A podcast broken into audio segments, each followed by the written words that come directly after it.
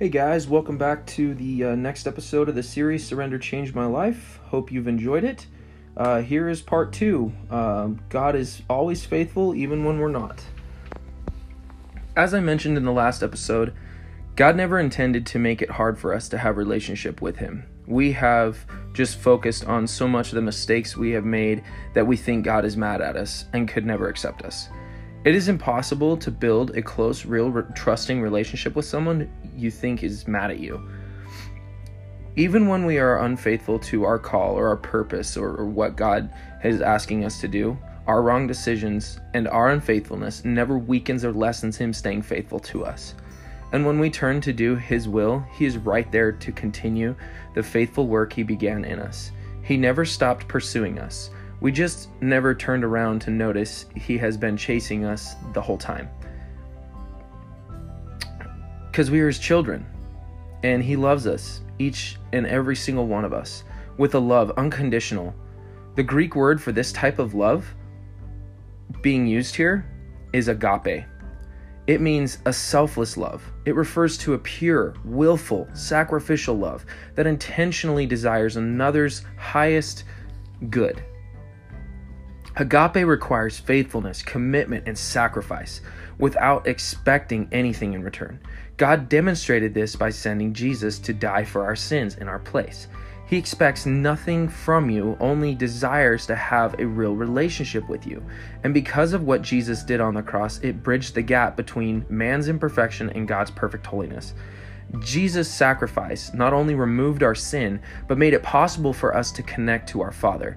When he sees us, he never again sees us for our mistakes and sin, but sees what his son did for us. We're covered by his blood. He sees us through red lenses. It's impossible for him to see our sin. Now, we are made holy and can have a relationship with our holy heavenly Father because of what Jesus did. You see, God's faithfulness is not contingent on us being faithful to Him. In fact, He knows all the sins of your past, present, and future. He knew the mistakes we would make before we even made them. That's why, thousands of years ago, He sent His Son to die for our past, present, and future sins. He knew we would never be able to be 100% perfect. He never requires us to be perfect, just that we keep doing our best.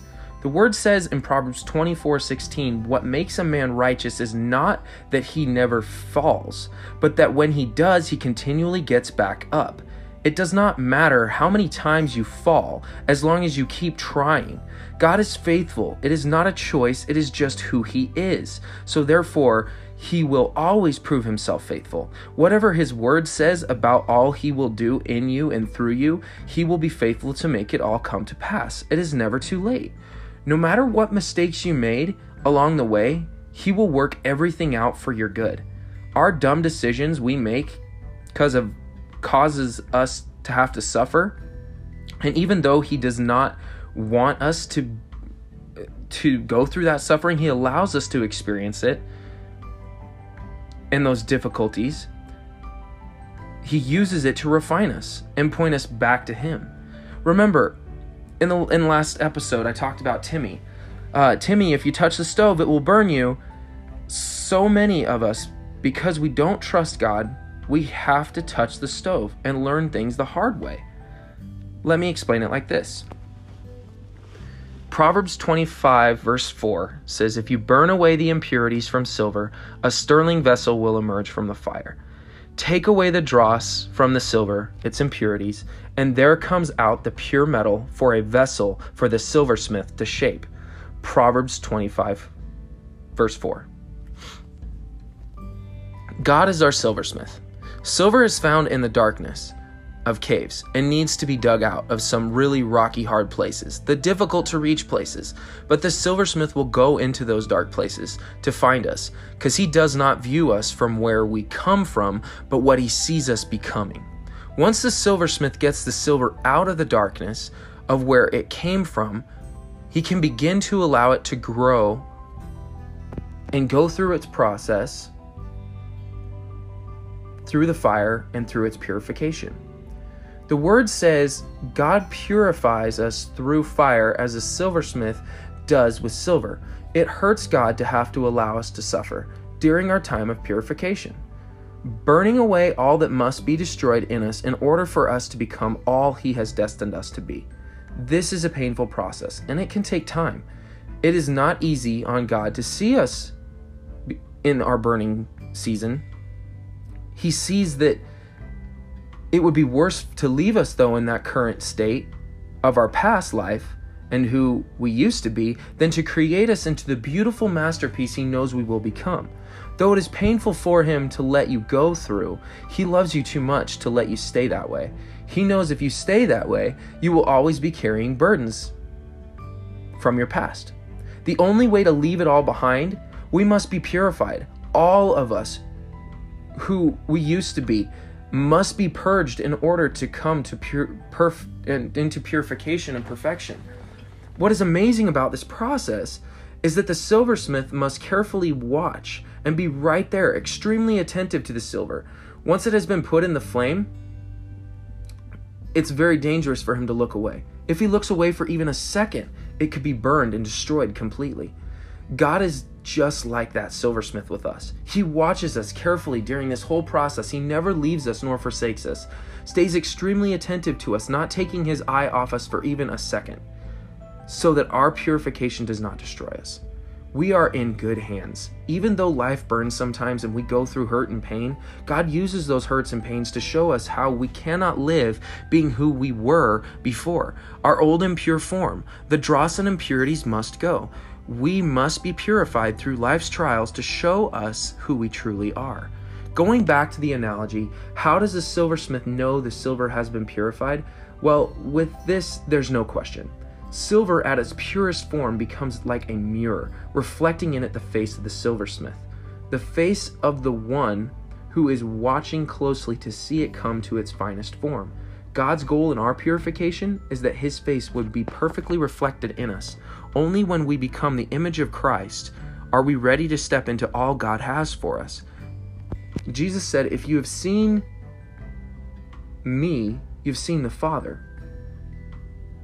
We, after letting go of our old nature and our impure fleshly selves, can then say, If you've seen me, you've seen Jesus. God must get all of you out of you pride, selfishness, fear, and every fleshly desire. Otherwise, your face will continually reflect who you are instead of who He is. Our lives must point to Him, not ourselves. In Romans 3, verse 9 and 10, it says, It has been said and understood that not one man, no matter how righteous, continually struggles with temptation of sin and poor decisions in some way or another. There is not one man who always makes all the right decisions, nor has all spiritual insight.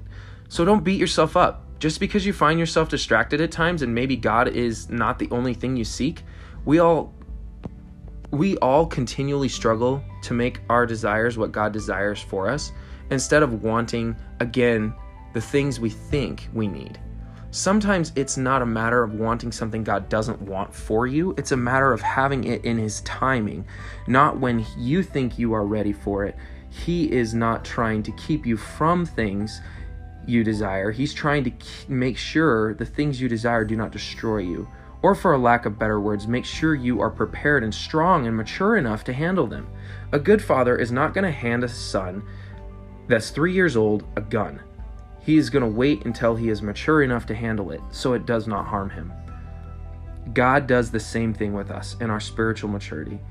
He will not give you something until he knows you are mature enough to handle it. He will let you get it on your own strength, but be careful. Whatever you get on your own strength, you have to maintain in your own strength. God won't cash checks he didn't write. You cannot receive from God all He wants to give you if your hands are already occupied. If you try and take on the weight of what God wants to give you, it will be too much for you to even handle, outweighing our, our own abilities and our strength. He does not just ask to ask us to give him everything and and give it all back to him because he's taking it away and does not want us to have it, he is offering to hold on to it for us so we don't drop it under all the pressure and weight. It is so much weight to, to take on all the different burdens and stresses of life, but even good things can cause us stress. We're not strong enough to take on the weight of everything God desires for us. He only wants all His best for you. He never takes good things away. Every good and perfect gift comes from the Father above. That's what His Word says. Now, we have all wandered away in some way or another. God never expects, expects us, again, he to, to be perfect and get it all right every time. And He knows how hard it is for us not to have certain thoughts of what we want and pursue after and pursue after those things instead. All He wants is to be the Lord of your life, the one your whole life and the reasons for desiring those other things to use them to accomplish His will, not yours.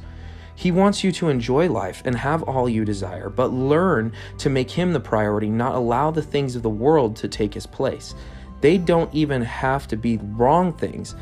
Often, the things that distract us the most are the things He desires for us, but we want them on our terms, not His.